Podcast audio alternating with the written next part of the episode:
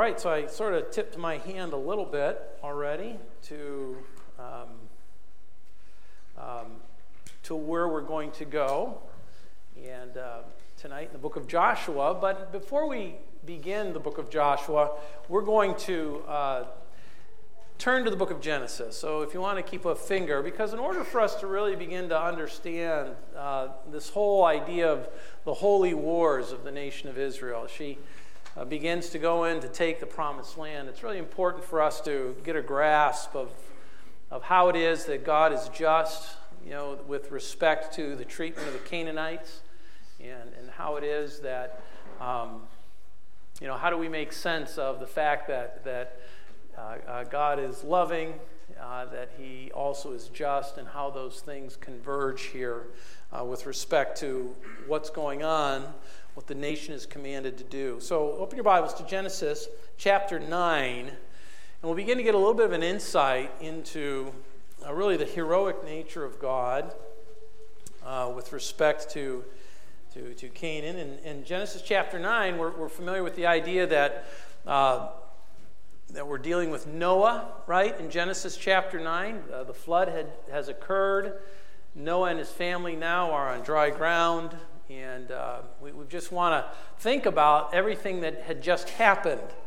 Uh, that uh, humanity had grown so wicked and so evil uh, in, in Noah's generation that God repented of the fact that he had even created them. And, and what we mean by that is not just sort of uh, uh, evil and, and in the sense of thinking wrong thoughts or feeling wrong feelings. No, these were, this was evil in its darkest sense, uh, evil in action, uh, evil in, in, sort of a, a, terrorizing kind of a reality. This was men doing that which was right in their own eyes, and, and there was no governance. Uh, the only person that we know was protected uh, by God or really had any information given to them about God and his requirement was Cain. And remember, he himself was a murderer, right? I got that name right. Cain, are you with me? Okay.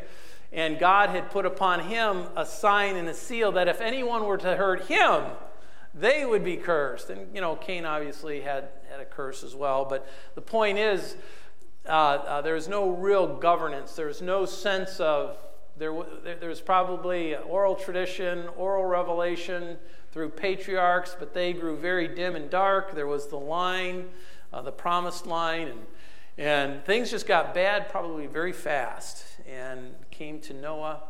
Noah's called out, builds an ark, saves his family, but the rest of the world, women, children, men, older people, animals, the whole of it is judged justly by God for the evil and wicked realities of who they were.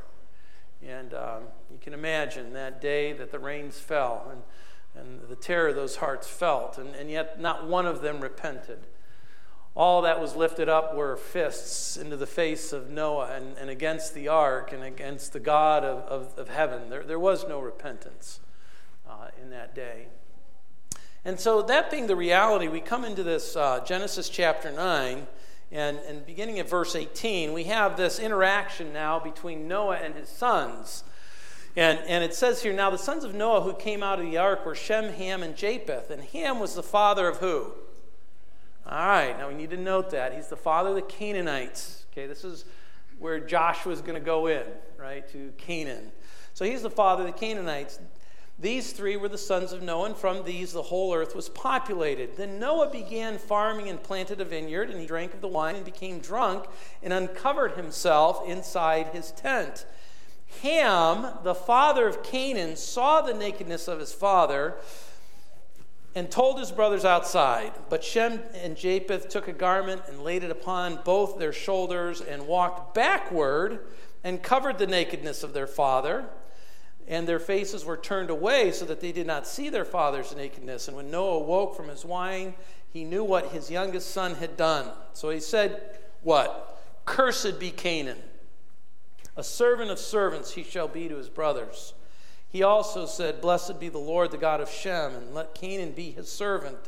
May God enlarge Japheth, and let him dwell in the tents of Shem, but let Canaan be his servant. And then it goes on to talk about Noah, how long he lived. So we have this episode uh, in the Noah narrative about, uh, about Ham foreshadowing the reality of Canaan. Now, now we've got to think about this. God had just wiped out the whole of the earth for exactly what Ham did to Noah, which essentially was disrespect Noah. And instead of, instead of uh, being alarmed or concerned, sort of just went and told his brothers, and we're not sure, the narrative doesn't tell us all of the detail, but it does tell us what his brothers did in contrast to him. And that was, as they walked in backward, they did not look at their father, and they covered him with a blanket as they walked backwards. And the question is, well, well, why is that significant? Well, we could argue that it's significant because for lots of reasons. Number one, Noah was the patriarch. Noah, if you will, was the priest. Noah, what we mean by that is Noah was the vehicle of revelation from the God of heaven. And in that sense, he was, he was to be respected and revered.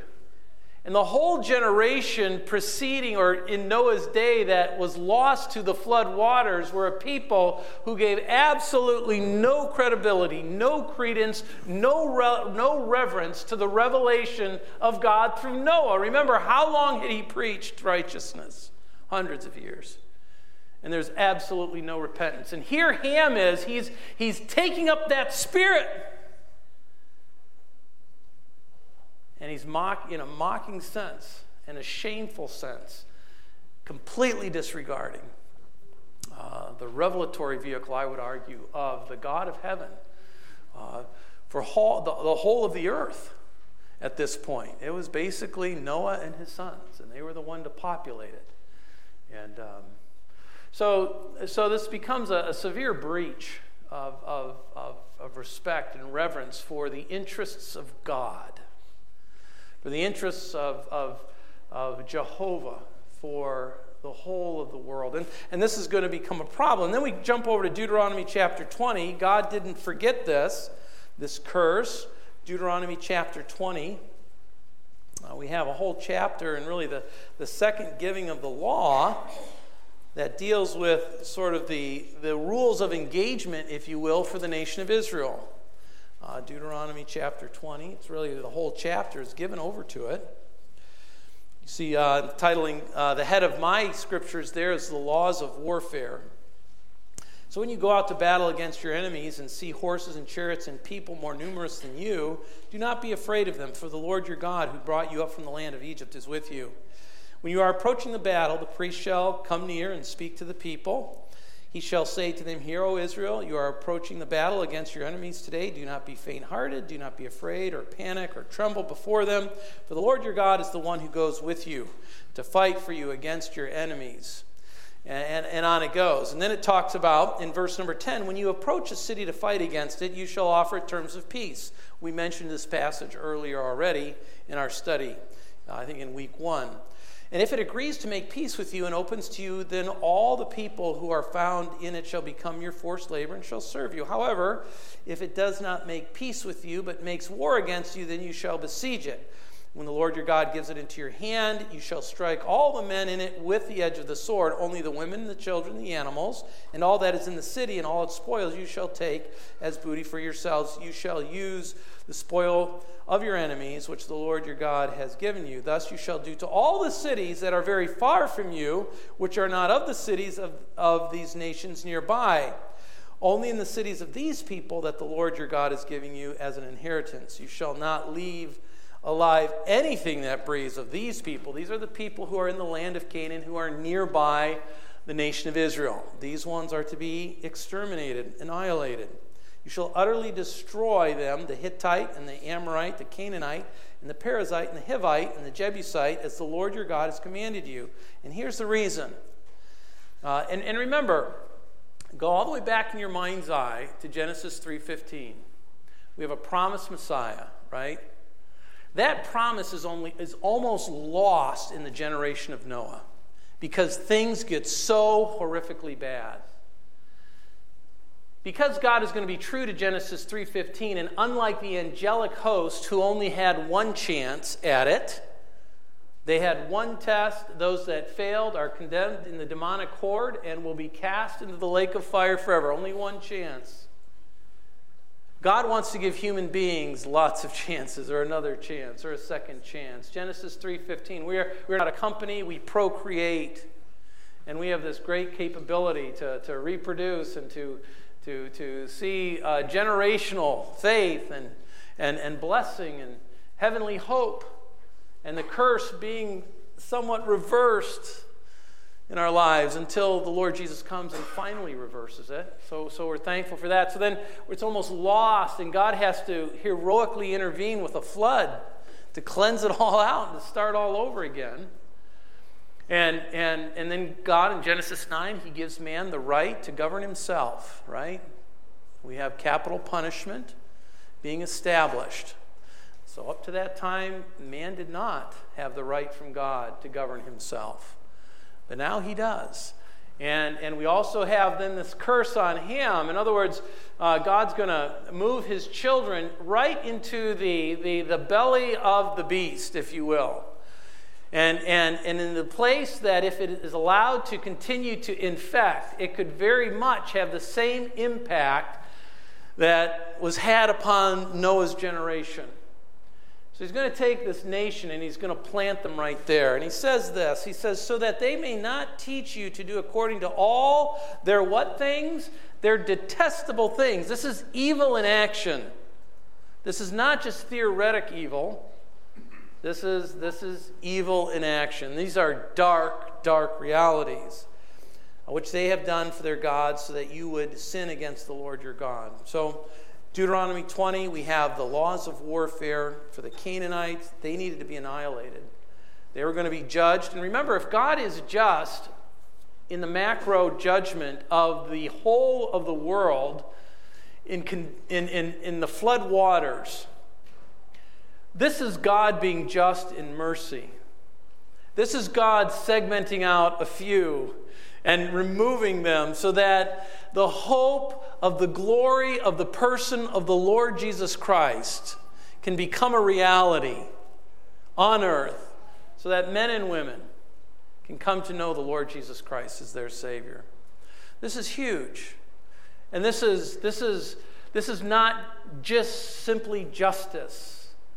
This is mercy kissing justice, giving the world at large the opportunity um, to hear and to know, to understand the person of the Lord Jesus Christ. So, so those two key passages, I hope they help inform you as, as our sensibilities are, are a little challenged as we come into Canaan. And uh, I hope we see it. Uh, number one, I hope we see ourselves embodied in the Canaanites. I hope we see and understand that they are our offspring. They are, they are our, our forefathers, and that we have given the same set of circumstances, would rush to the same sorts of realities that, that, that they embraced.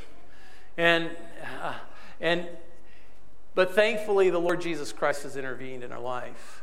And, and we, we were those folks. And, and, and, and so we're humbled. We're, we're amazed that, that God would, would take us who were not a people, we who were Canaanite like, or this is our forefathers, and those Gentile nations uh, that, that are proud and problematic throughout the history of the world. God has intervened and He has called us out. We who are not a people, He has made us a people.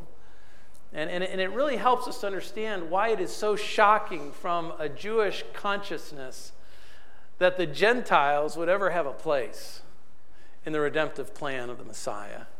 It truly is shocking, and it ought to shock us. It ought to leave us with this sense of this is unbelievable. You know? Particularly when we read, read in Leviticus 18 what exactly the things that God wanted to keep the nation of Israel from, particularly in Canaan, all the way down to bestiality and these practices that are just so vile. And, uh, and so, so we, we want to be thankful. So, really, our, our point tonight is this uh, is if I had a proposition, it's this. And, and, I, and I have not created this myself. I've borrowed it from a book that I've been reading, but I think it's apropos. And that is this is that self-exaltation not only dethrones God, but it dehumanizes man. Self-exaltation not only dethrones God, it absolutely dehumanizes man. And we're going to see that God heroically acts as he always does against that dehumanization. And he's going to establish a testimony for himself. Um, and we'll see that tonight. So, so, with that in the backdrop, the first truth we want to see is we think of God heroically doing something in the book of Joshua. The first thing we want to see, and, and, and really as we apply it into our own context, is this is that God is heroically self centered in the book of Joshua. God is heroically self centered in the book of Joshua. Now, that may strike your fancy a little odd because we know that being self centered as an individual human being is absolutely off limits for you and I.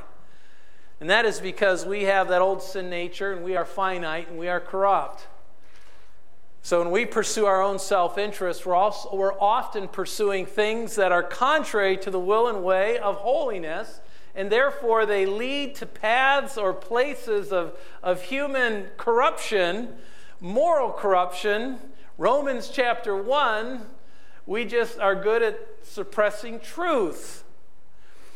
But God is not like you and I. God is wonderfully heroic when he is self centered, when he has his own glory as the core of his interests. And I want to I want to develop that thought here. You know, the spirit of our age favors a more of a therapeutic perspective on God. Uh, when you say, well, what is a therapeutic perspective on God? Well, a therapeutic perspective on God sort of views God as uh, somebody who wants people to be good and nice and fair to each other. That's hugely important. And, and uh, this is sort of what the Bible teaches. And, and we can actually find some expressions of this in other world religions. And therefore, the central goal of life is to be happy and to feel good about ourselves. This is what God is all about. This is the therapeutic view of God. So, in effect, we see God as nothing more than a therapist helping us out with our problems so we can be happy. But, folks, mark it down. That is so contrary to the witness of the Word of God. God does not exist to be your therapist. God is heroically self interested. And everything He does for you, for me, for humanity, in acts of miracle and providence, he always has first and foremost in view his own self interest and his own glory. He has no equal and he tolerates no rival, including you and me. The whole concept of redemption is not because he feels bad for us per se. The whole concept of redemption exists because it glorifies God and Himself, and He's interested in glorifying Himself. And well, He should be. Because He's holy.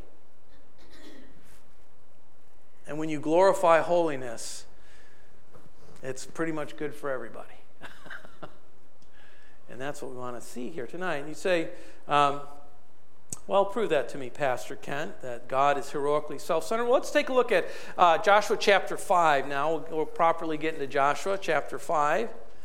Uh, we'll just try to drop into some of these, um, these narratives. Joshua chapter 5. Um, verses 13 to 15. This is um, um just sort of an interesting response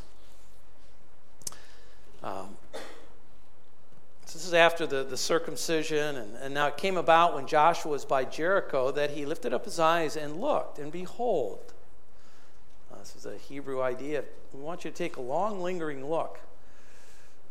A man was standing opposite him with his sword drawn in his hand. And Joshua went to him and said to him, Are you for us or for our adversaries? And what did the angel of the Lord say? If you have an NIV, what did he say? He said, Neither. If you have a New American Standard, he said, No.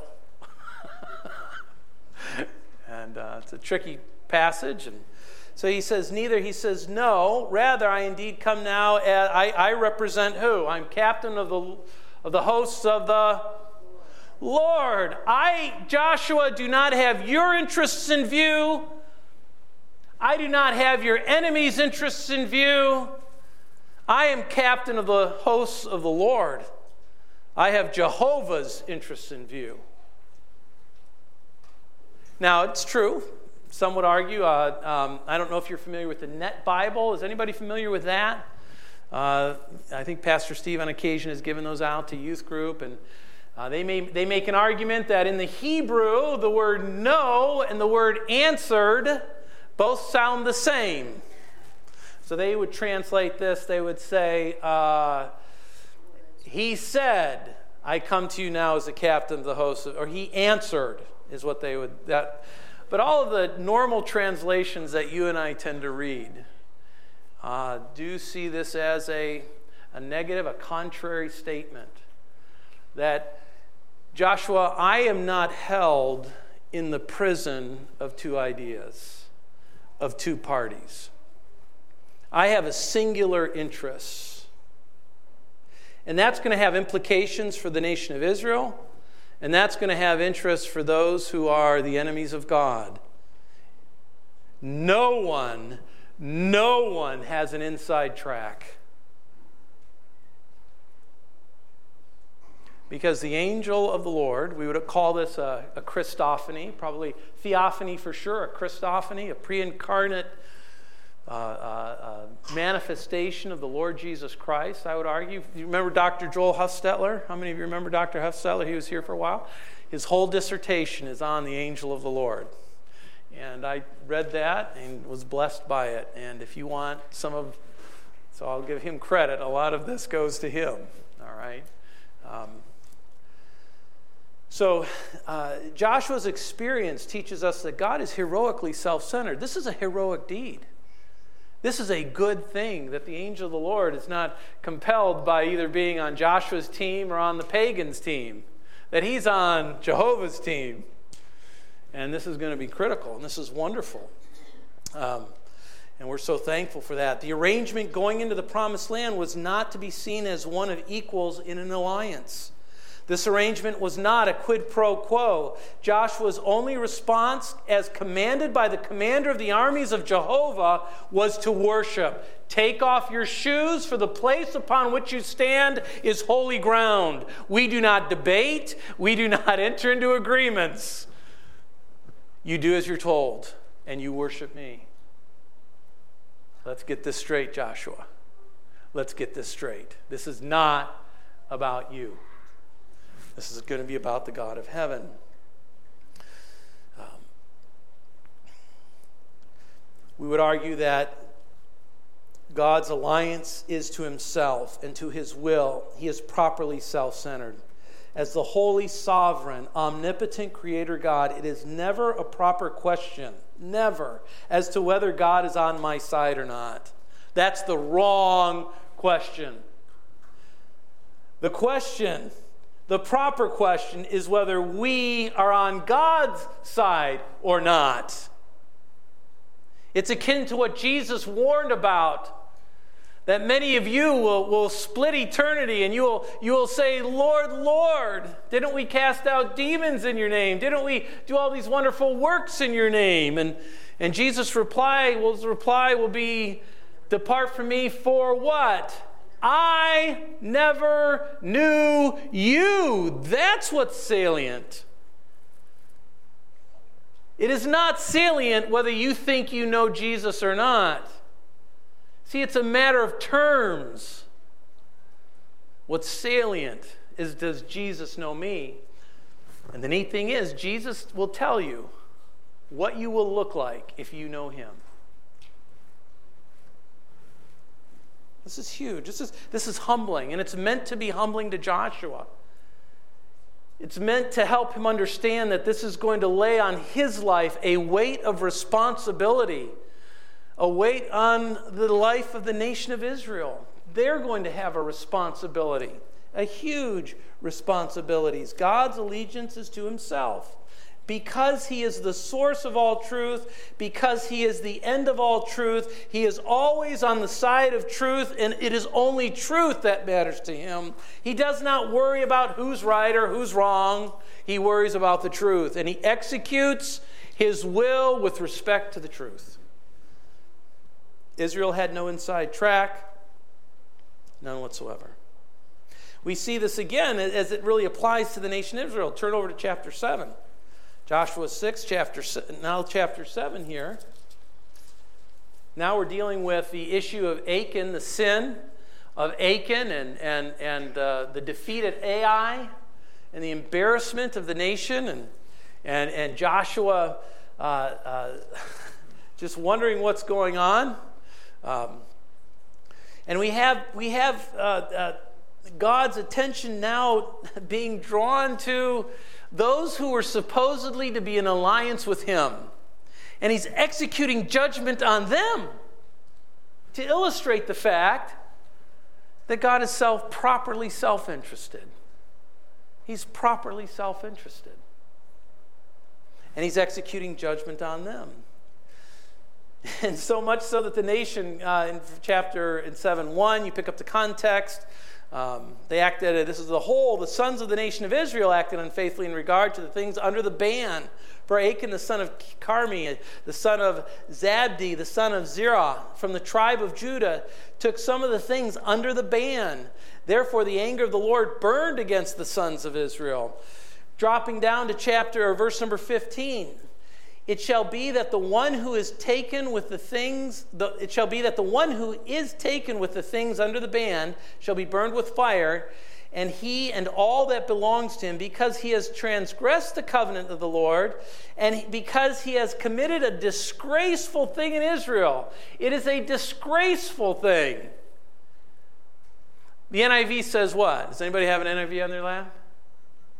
It uses the word, it is outrageous. It is disgraceful to do anything contrary to the revealed will of the God of heaven who is properly self interested. It is disgraceful, it is outrageous, it is ludicrous, it is insanity because there is no inside track. And you are moving the God of heaven to judgment upon those who ought to be executing his will. That's just what God does. Verse 25, we're told that it's trouble. Who has brought this trouble on us? And it's trouble because there's no inside track. God must execute. And then, chapter 7, verse 26, we have guess what? We have another pile of rocks. And they raised over him, that's Achan, a great heap of stones that stands to this day. And the Lord turned, uh, and the Lord turned from the fierceness of his anger. Therefore, the name of that place has been called the Valley of Achor to this day. So there's, there's this heap of rocks, this pile of rocks with respect to God's own people, reminding them that nothing can be hidden from Him. Nothing. Nothing. Remember the former, former pile of rocks that was brought up out of the dry Jericho? Remember that pile? That reminded us, that was a reminder to the pagans, that was with respect to the pagans, that their idols had, could do nothing to stop Jehovah when he was on the march. This pile of rocks has to do with respect to the nation, and they both are testifying the truth that God is properly self interested and he is pursuing his own glory. So we're going to put a pile of rocks up for both of those truths. And you need to be well warned. And when the children ask, the truth that you want to give them is there is no inside track, child. God does not serve at our pleasure. He is in the heavens and he does whatever he pleases. He is interested in his own glory. you are welcome to come along and participate. He leads the way. So it follows that if God is heroically committed to Himself and His own glory, then secondly, tonight, He must be heroically committed to His Word, and He absolutely is. Heroically so. I want you to see this as a good thing. this is a heroic thing that God does. Because in so doing, keeping himself as the standard and the motion of his movements keeps sin out of the picture. And it enables at any time for God's people to know revival and renewal when they realign themselves with the truths of God's word and live according to his interests, values, and desires. If it was any other thing, we would be hopeless. We would be lost in any one generation where the inside track got off the track and we have no hope. So, this is a heroic thing. We're thankful that God's committed to these things, to his own self interest, his own glory, and now to his word. His word. Uh, uh, this commitment is demonstrated uh, in, in matters of assurance. Let's go back to chapter 3, verse 19, uh, chapter 3, verse 9. this is having to do with the information regarding the crossing of the Jordan River. He says this Then Joshua said to the sons of Israel, Come, come here and hear. Hear the words of the Lord, your God. And then Joshua goes on and he talks about the fact that they're going to need to go over the Jordan River and they're going to cross over on dry ground. This, uh, this is how you will know, he says, that the living God is among you. You will know he is among you when you see the waters of the Jordan dry up. Unlike your enemies who heard about that and their hearts melted in fear. When you hear it and see it and experience, I want you to be fully assured that I am with you. That I am with you. You know, inspiration, the miracle of inspiration, the miracle of inspiration of God having men write down the truth uh, that, that was heard and then writing it for us uh, uh, help them, or this word from God, help them understand what the significance of the drying up of the Jordan was all about. They were told ahead of the event they must listen to these words of the Lord. And so the matters of their own personal assurance weren't left to wondering or what is this all about, or perhaps coming to the conclusion of some of the pagan neighbors around them, like, whoa, I mean, I've never seen a river dry up. I know for me, just without any other information, this would be creepy, number one. Number two, I'm not sure I'm going to walk through it. And oh, by the way, this is uh, 600,000 people walking across. I don't like this, right? It's a terrifying reality. But God uses His word and he says, No, I want you to view this as a matter of assurance. I want you to see this in its right and proper perspective. I am with you. And nothing, no Baal God with his supposed boundary in the Jordan River, remember that? Is going to stop me from taking this land. And you need to be fully assured of that. And you need, but you need to listen. You've got to listen. You've got to hear my words. Every and all my words are important. In chapter 7, verse 10, let's get over there. Here's, a, here's another interesting, just, I mean, Joshua is a leader, yes, but he's constantly in this mode of learning as a leader. He never stops learning because the king of the, of the, the nation has interests in continuing to teach Joshua about himself. And here we have, have this another, another thing. We, we have. Um, uh, we have the loss, the, the embarrassing loss at Ai.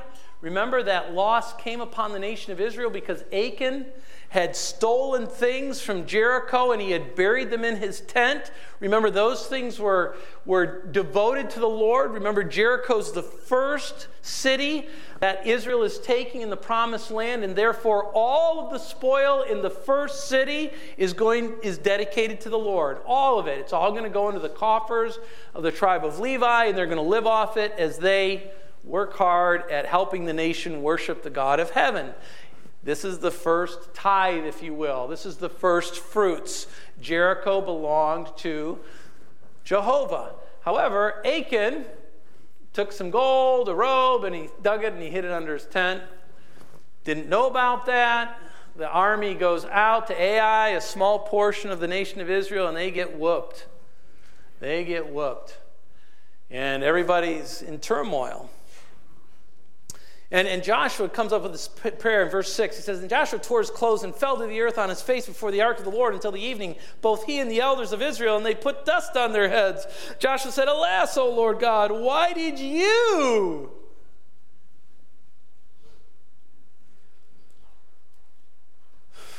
If only we had been willing to dwell on the other side of the Jordan. O Lord, you, you.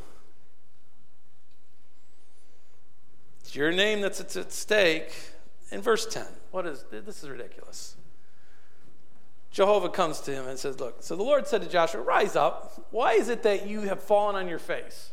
He said, It's ridiculous. I've already, he says, I've already told you. Israel has sinned. They've also transgressed. He already had been given that information. Get up off your face, Joshua. Analyze the problems through the word that I've already shared. And it'll be very clear and simple. It says, Get up off your face. Get up off your face. I've already clearly told you the only thing that could make this go wrong, Joshua, and it is not that I'm a capricious or somehow, as Jehovah, that I'm capricious or somehow given to last minute changes. No, Remember my word to you already. I made it very clear. Use my word to analyze why there is a stop in the forward movement in the promised land. Somebody has sinned. He had already made that clear. And Joshua needed to act on that. So Joshua, so God gave him the orders. But this wasn't a God problem. This was a people problem. As God had already said it would be if there was a problem. How about matters of national renewal? Is that, is that God being committed to His word? Chapter 8, verse 30. Look at this. Chapter 8, verse 30. So now we have finally Ai, all, all that gets fixed, you know, uh, under the weight of the rocks that now sit on top of Achan. Um, chapter 8, Ai is, is, is, is finally beat. This time they're more cautious. The whole army goes out. There's a wonderful battle plan, and it works to a T. And, and then we have this covenant renewal in verse number 30. Then Joshua built an altar to the Lord, the God of Israel, in Mount Ebal, just as Moses, the servant of the Lord, had commanded the sons of Israel, as it is what? As it is written. As it is written in the book of the law of Moses, an altar of uncut stones on which no man had wielded an iron tool. And they offered burnt offerings on it to the Lord and sacrificed peace offerings. Verse 32 He what? He wrote there on the stones a what? A copy of the law of Moses. So not only do they build the altar according to what is written, in the presence of all these people, Joshua writes out the law of Moses, probably the Ten Commandments for sure, and maybe more. Writing the law of God out. What uh, Moses, which he had written in the presence of the sons of Israel. All Israel, with their elders and officers, their judges, were standing on both sides of the ark before the Levitical priests who carried the ark of the covenant of the Lord. The stranger as well as the native. Half of them stood in the front of Mount Gerizim, the half of them in the front of Mount Ebal, just as Moses, the servant of the Lord, had, com- had given command at first to bless the people. So all this is, all these people are witnessing this writing. In the presence of the sons of Israel, all these people, all of Israel, the elders, the officers, the judges, standing on both sides of the what? Guess who else is there? God is there, the theocratic king, and he's watching Joshua write it. This is amazing. Verse 34 then what happened? they read all the words that were written. Wow. Verse 35 How many words that Moses commanded were not read? None of them. They were all read. We're writing, we're copying, we're reading, all of them for everyone. God is heroically committed to His word, dearly beloved. And He's just as heroically committed to His word today.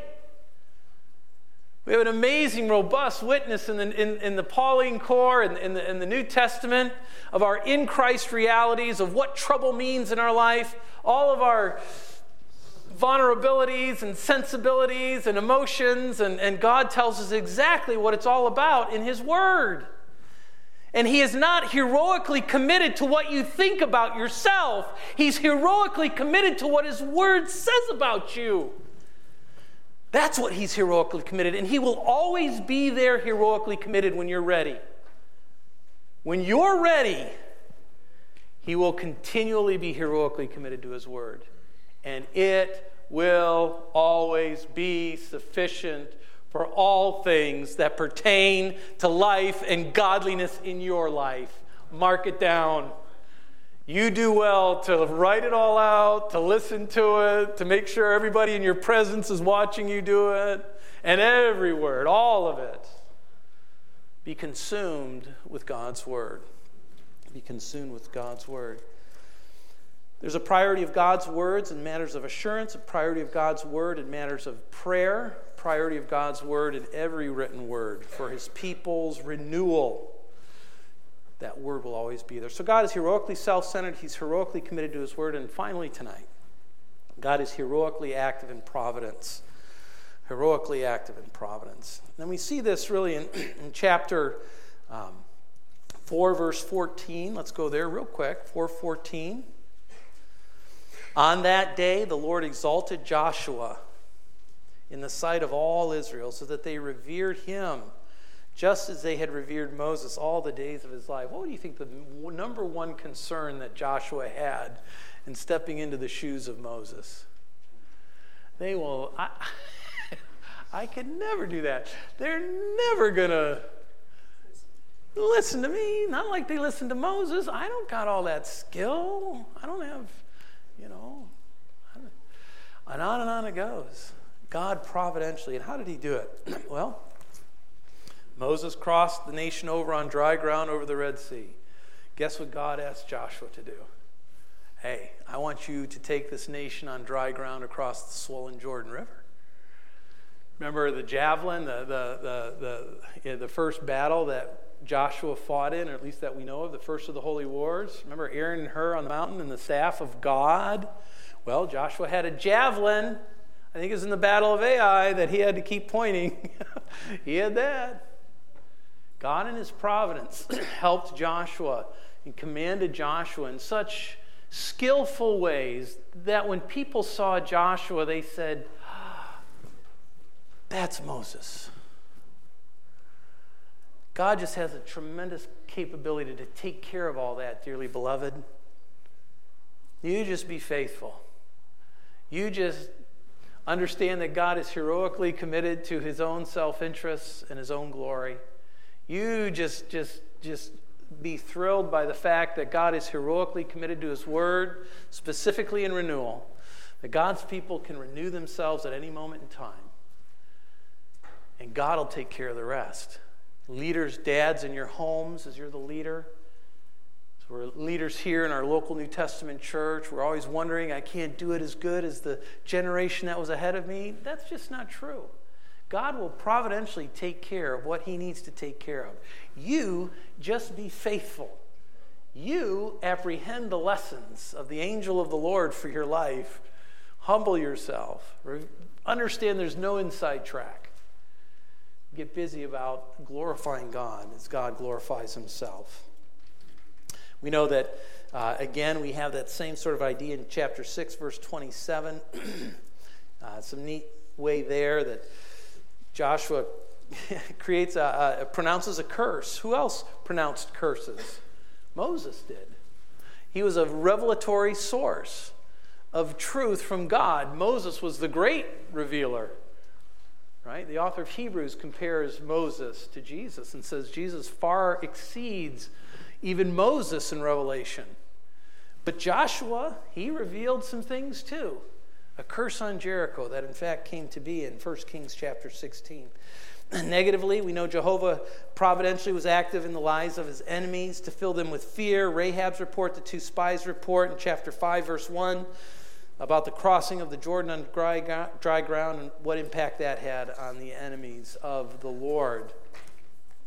And then we have the story of the Gibeonites. We don't have time for them, but they, they too are equally gathered up in God's providence, even though it was a failure in behalf of the nation of Israel to inquire uh, uh, upon, or to, to pray, to ask truth from the Lord. They failed to do that, but God still worked providentially through that. And the five kings came down to destroy Gibeah because of their alliance with Israel. And of course, Israel, they're, no, they're allied now, and because they believe in, in, in, covenants and because they believe in staying faithful to their covenant, because they know who is self interested in his own glory and if they don't retain a promise, they're going to get, so they've got to go up. And they literally wipe out these five kings. And it just furthers the advancement of the nation of Israel in the promised land as they're established. Uh, so even, even the challenge of Gibeon and their lie and, and all of that is used amazingly for the sake of the Lord. So, in conclusion tonight, you know, there's an irony that God aims to expose namely that self exaltation is in fact dehumanization. God adds to the all important truth that self exaltation dethrones God. And this is a quote from a man who writes very deeply on God's providence. God adds to the all important truth that self exaltation dethrones God. To that truth, he reveals the additional truth that self exaltation dehumanizes man. The irony is that human autonomy feels like we have gained significance or some inside track with God. We've gained significance when in fact we have lost and will lose sanity. Freedom from God feels exhilarating, or, or some sort of inside track feels exhilarating, but it's the exhilaration of skydiving without a parachute, this author says.